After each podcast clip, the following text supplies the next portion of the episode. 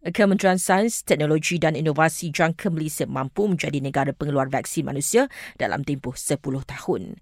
Ia melalui Pelan Hala Tuju Pembangunan Vaksin Negara yang akan dilancarkan dalam masa terdekat. Sementara itu, Kementerian Kesihatan bincang keperluan untuk memberi vaksinasi COVID-19 secara tahunan kepada penduduk.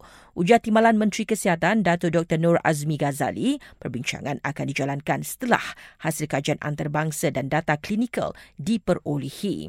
KKM juga rancang memberi fokus kepada pemberian dos penggalak kepada kumpulan berisiko tinggi frontliners anggota barisan hadapan sakit yang kurang daya tahan badan immunocompromised dengan izin warga emas dengan komoditi dan individu yang tinggal atau bekerja di pusat jagaan yang panjang. Long term care facility dengan izin. Adalah dianggarkan seramai 7.15 juta individu dalam kumpulan tersebut dijangka terlibat dalam pemberian dos ketiga dan dos dan booster dos vaksin dalam satu lagi perkembangan, KKM memaklumkan hanya berbaki 1.2% sebelum Malaysia mencapai sasaran 90% populasi dewasa lengkap divaksin.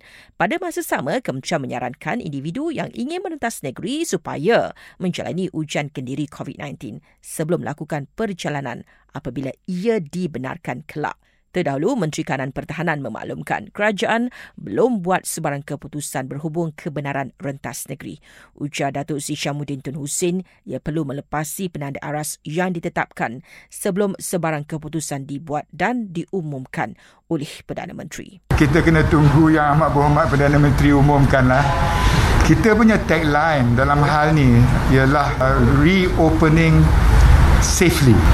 Jadi jangan kita tergopoh-gopoh dan membuat keputusan tanpa sasaran yang tepat.